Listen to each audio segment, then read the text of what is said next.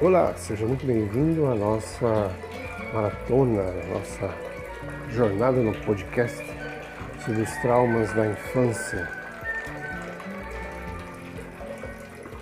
Hoje ele fala sobre as 10 doenças psicológicas que mais afetam no mundo pós-moderno no tempo de pandemia.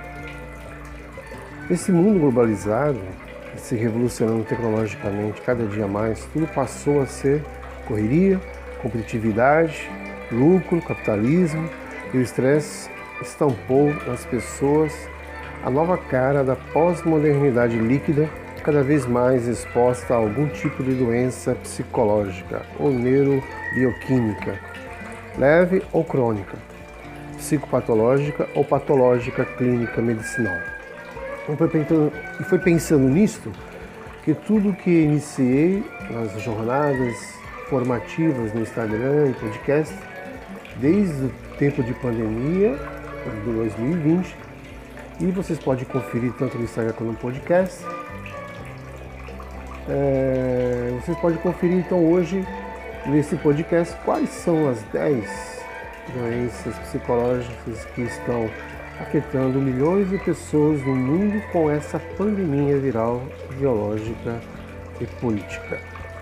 Sabemos que os traumas de infância eles acompanham os traumas da adolescência, os traumas da vida adulta e depois os traumas da velhice, quem chega lá.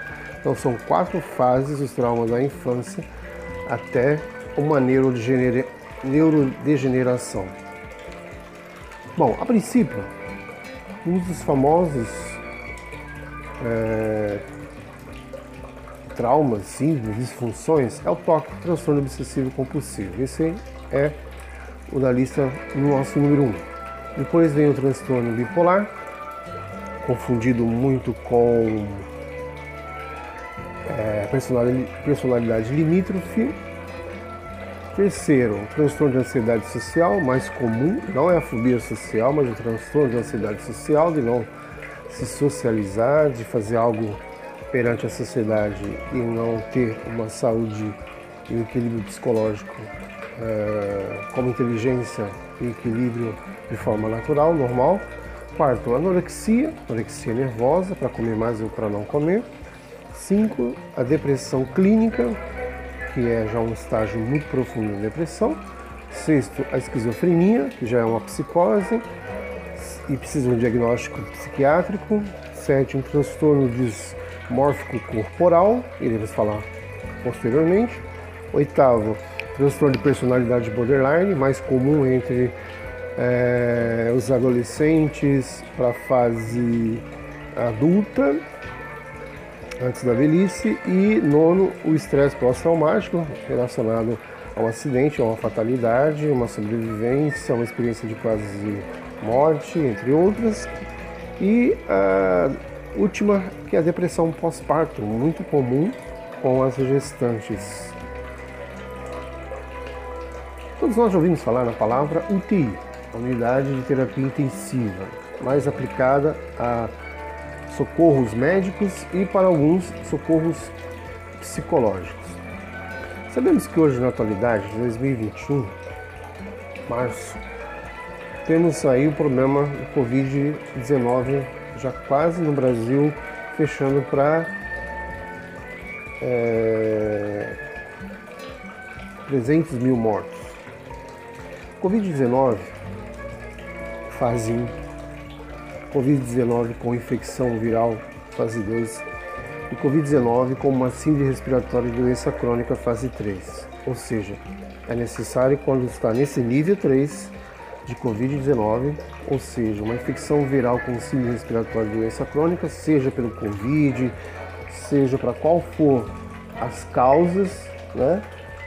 tem que ser levado a UTI, onde será feita uma bateria de exames, onde será feito então aí os protocolos é, éticos e profissionais de atendimento clínico e terapêutico para a cura e reversão dessa doença.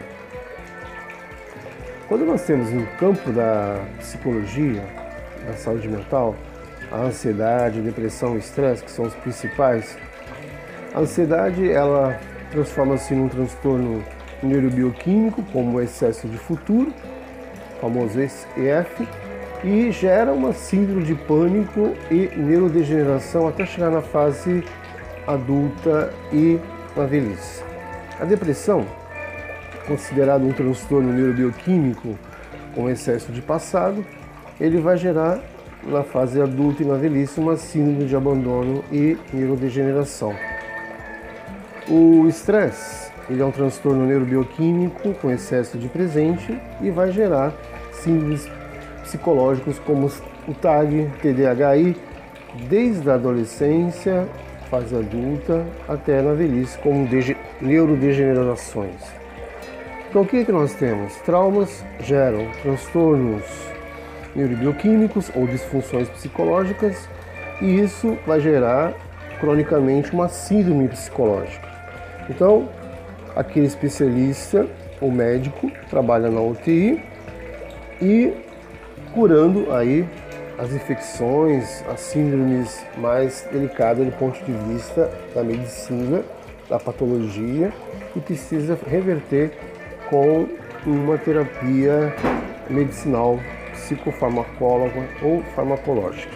Então, o médico para UTI psicológico, ele faz um diagnóstico psiquiátrico e prescreve fármacos para é, reverter ou tratar aquela pessoa com um problema de ansiedade, depressão, estresse, entre outros. Quando nós temos o UTI psicológico, né, que são os socorros, os primeiros socorros psicológicos, o psicólogo, o filósofo clínico, o psicanalista, o terapeuta, o profissional da área de saúde mental, ele precisa fazer um diagnóstico prévio ou não. Algumas áreas não trabalham com diagnóstico, trabalham com apenas análise. Então nós temos aí, então, esse panorama onde temos essas 10 mais conhecidas doenças que afetam no mundo pós-moderno líquido. Então, o transtorno obsessivo compulsivo, o famoso TOC, é uma doença em que a pessoa apresenta bastante neuroses obsessivas e até mesmo neurose obsessiva compulsiva e ela sofre com essas ideias, esses comportamentos, né, e, é, irracionais, para alguns até ridículos, né, para uma pessoa que se relaciona com outras e às vezes esse relacionamento ele é incontrolável, repetitivo e persistente. Então a pessoa ela é dominada por essa força psicológica que tem alguns conteúdos como pensamentos e sentimentos desagradáveis da natureza relacionado à sexualidade, religiosidade, né, crenças, agressividade, entre outros que deve ser analisado, pesquisado. Então é uma situação bastante difícil de afastar da mente do analisando, do paciente.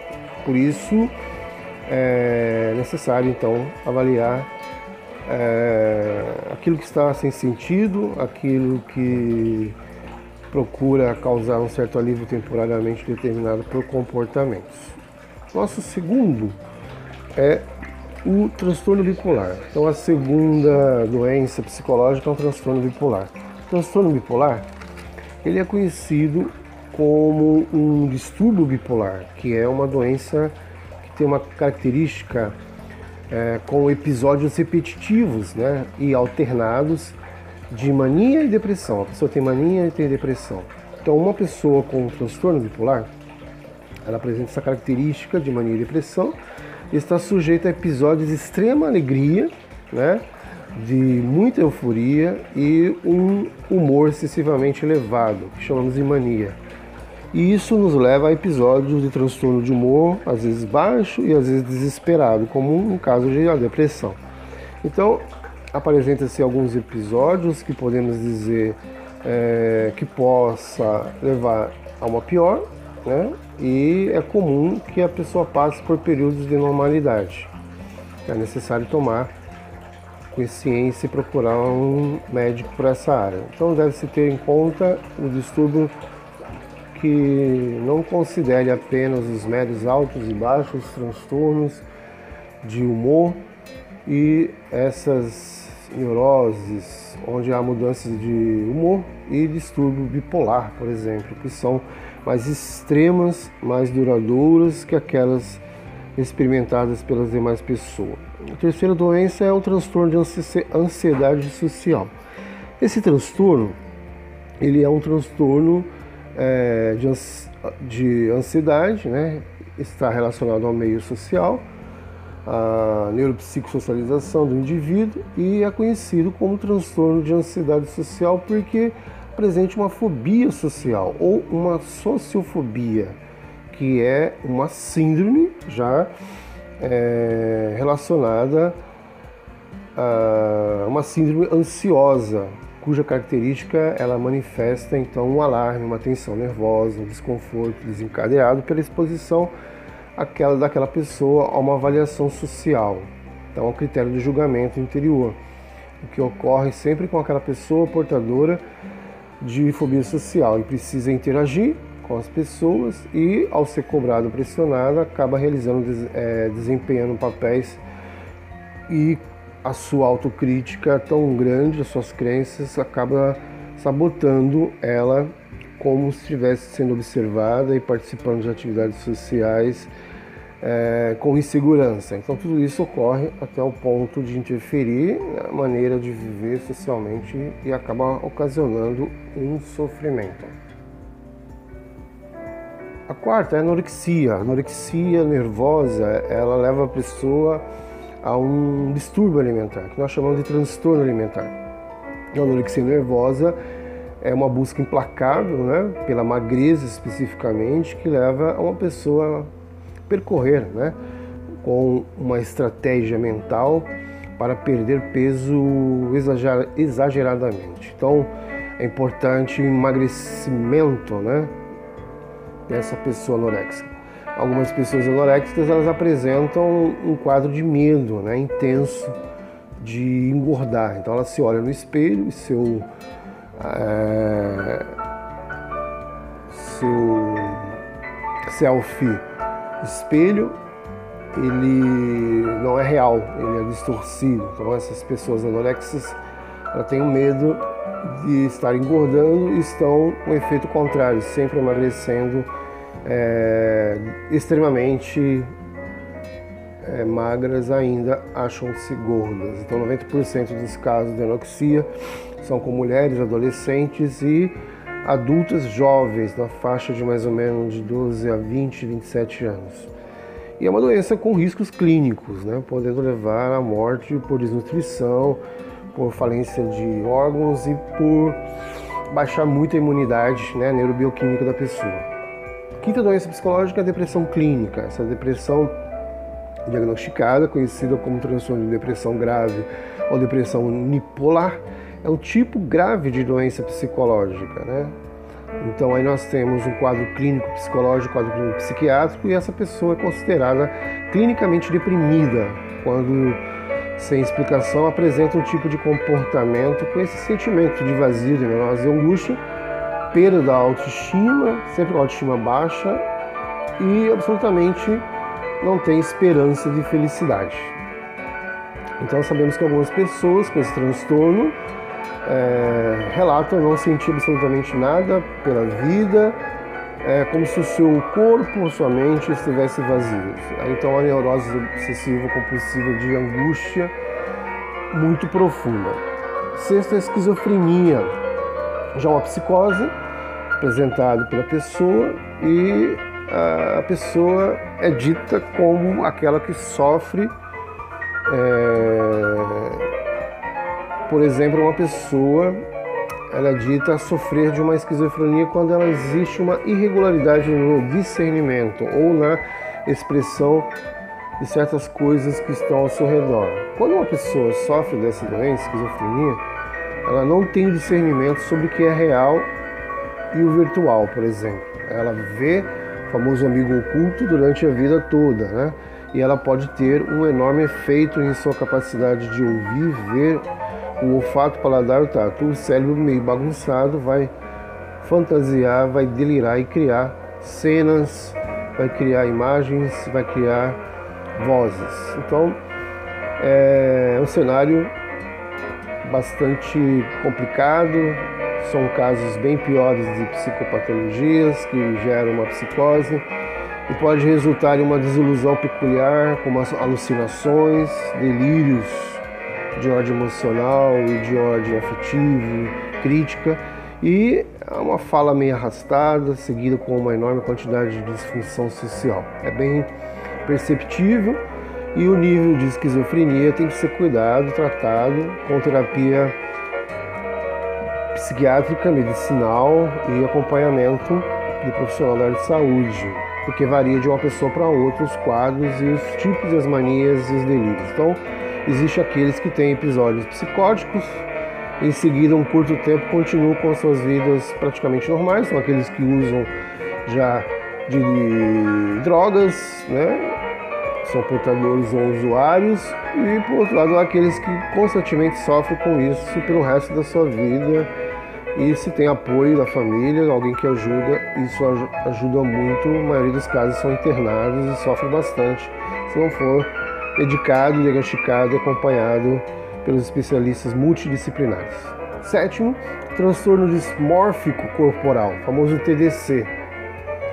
Sabemos que é, bastante pessoas ricas, milionárias, bastante tristes, né, querem mudar principalmente a intervenção plástica extrema de sua pessoa. Mas, ao contrário de outros casos de distúrbios psicológicos, a síndrome do corpo dismorfia é, se caracteriza principalmente por afetar a percepção que a pessoa, o paciente, tem da própria imagem corporal e leva essa pessoa a ter preocupações irracionais sobre defeitos, às vezes não visíveis e são imaginários alguma parte do seu corpo. Então essa percepção distorcida pode ser totalmente falsa, imaginária, né, fabulada pela sua mente, é, com seu neurônio espelho, ou estar baseada em alterações sutis de aparência, com aquelas questões né, de resultado de reação exagerada a respeito de sua aparência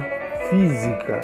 E há, então, aí um grande aspecto com é, importantes prejuízos no funcionamento pessoal, familiar, social e profissional. Então, acomete mais frequentemente o sexo feminino e inicia-se geralmente na adolescência. Portanto, os pais têm que tomar muito cuidado com essa imagem distorcida que tem no neurônio espelho, selfie espelho na adolescência. Oitavo, o transtorno de personalidade borderline, muito comum hoje nos adolescentes. As pessoas com essa doença, transtorno borderline, são indivíduos instáveis em suas emoções e muito impulsivos. Com isso, há esforços incríveis, muito impulsivos, e esses, esforços incríveis para evitar o principal abandono até, até chegar certas tentativas de suicídio. Tem é, rompantes de raiva é, internalizado inadequadamente. Essas pessoas elas sempre estão preocupadas com o que ocorre à sua volta e as pessoas à sua volta são consideradas sempre ótimas por essa pessoa, mas frente a recusas tornam-se péssimas rapidamente, sendo desconsideradas as qualidades anteriormente valorizadas. Então, costuma-se apresentar uma hiperreatividade afetiva e um desequilíbrio neuropsico-hormonal, em que as situações boas são ótimas ou excelentes e as ruins ou desfavoráveis são péssimas ou catastróficas. Esse síndrome de borderline, ou para alguns, uma personalidade limítrofe. Nono e penúltimo é o estresse pós-traumático. O estresse pós-traumático, que é também conhecido como PTSD, é muito comum em soldados que atacam é, o seu cérebro mediante os combates. Né? Então, muito comum com os soldados que acabam de retornar à guerra. Então, o transtorno de estresse pós-traumático ele acontece quando se vivencia um trauma emocional de grande magnitude, como por exemplo a sobrevivência de uma catástrofe, a sobrevivência de um acidente onde ocorreu bastante mortes. Então esses traumas incluem guerras catastróficas naturais, agressões físicas, a violência do estupro, assaltos e séries acidentais gravíssimas. E a pessoa tem recordações com muita aflição, incluindo imagens e pensamentos do trauma vivenciado. Então, apresenta-se aí sonhos amedrontadores, também pode ocorrer e o indivíduo pode agir ou sentir como se o evento traumático estivesse ocorrendo novamente naquelas situações, muito presente, por exemplo, no pensamento onírico, nos seus pesadelos e na sua poluição noturna para alguns durante o sono. Necessária análise investigativa. A última depressão pós-parto, muito comum, a depressão pós-parto também conhecida como PPD, é um tipo de depressão clínica que ocorre principalmente em mulheres logo após o parto e há sintomas de PPD que pode variar de uma pessoa para outra e pode incluir cansaço, estresse, irritabilidade, insônia, choro inexplicável, falta de libido e perda de apetite. Portanto, deve ser investigado clinicamente. Esses então foram os nossos transtornos bioquímicos com excesso de futuro, passado, presente com uma infecção neurobiopsico-emocional, gerando aí uma síndrome que na fase da adolescência se agrava mais, na fase adulta piora e na fase da velhice causa uma neurodegeneração. Seja bem-vindo à nossa jornada dos traumas de infância, as feridas emocionais da infância nosso podcast. Seja bem-vindo a essa jornada de cura interior, com a metáfora de regressão de idade dos traumas de infância para não chegar a uma síndrome mais grave.